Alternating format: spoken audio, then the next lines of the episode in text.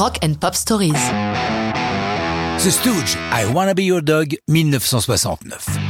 Au moment de sa publication, I Wanna Be Your Dog n'a pas été un hit, ni même un succès. C'est beaucoup mieux qu'un tube. C'est la quintessence du rock garage et l'ancêtre de tous les punks, sans oublier son influence sur tous les dérivés du rock, heavy, grunge, etc. Vous l'avez compris, I Wanna Be Your Dog est essentiel. Les concerts des Stooges sont des événements outrageux, avec Iggy qui est le premier à se jeter dans le public, après avoir mutilé son torse avec des tessons de bouteille, et avoir fait prendre l'air à ses parties les plus intimes, qui du coup ne le sont plus guère.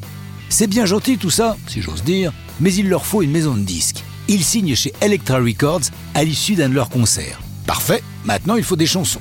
Pour leur premier album éponyme, ils vont faire très très vite pour écrire, puisque la légende veut que la moitié des chansons qui constituent l'album aient été composées dans la nuit précédant l'enregistrement.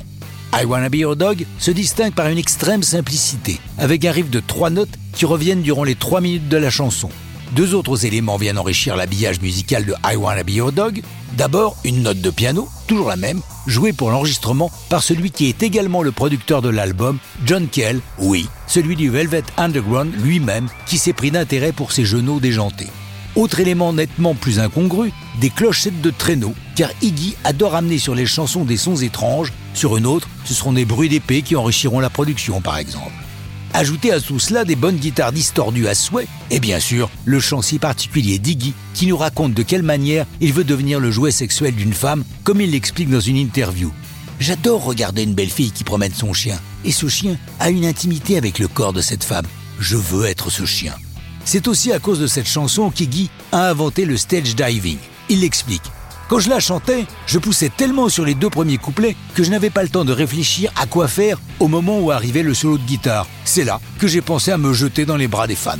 La carrière des Stooges sera chaotique. La vie d'Iggy ne le sera pas moins. C'est David Bowie qui le sauvera. Et l'iguane, comme on le surnomme depuis les Iguanas, son premier groupe, est toujours debout. Quant à I Wanna Be Your Dog, le nombre de reprises est impressionnant. Citons Bowie, encore lui, les Sex Pistols, les Red Hot Chili Peppers, Sonic Youth et bien d'autres. Iggy lui-même réutilise sa chanson lorsqu'il est choisi pour la pub télé du réseau téléphonique SFR en 2006. Mais ça, ce n'est plus une histoire de rock'n'roll.